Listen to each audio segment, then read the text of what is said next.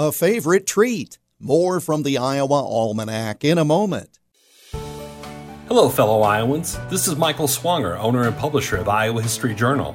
2024 marks Iowa History Journal's 16th anniversary, and we have planned some amazing stories for the year that you won't want to miss and that you won't find in other magazines.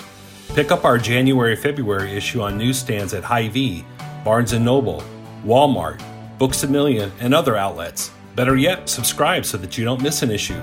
Visit iowahistoryjournal.com and order today. Christian Nelson emigrated to Iowa from Denmark. By the time he was 27 years of age, he was living in Onawa, population 2,919.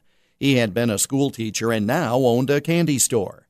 One day in 1920, a young customer could not decide whether to buy ice cream or a chocolate bar.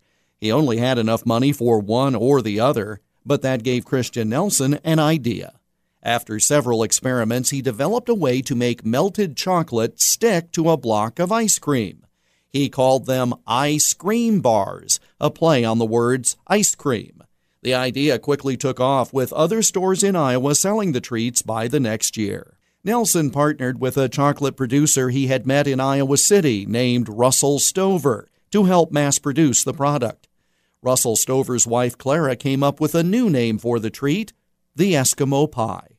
It was such a huge success the factory could not keep up with demand, so Nelson licensed the product to others across the country.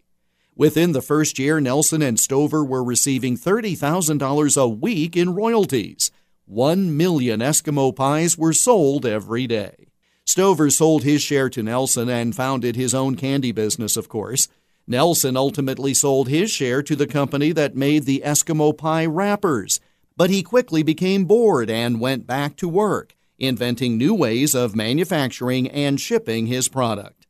They were created because a young boy could not decide whether to buy ice cream or chocolate.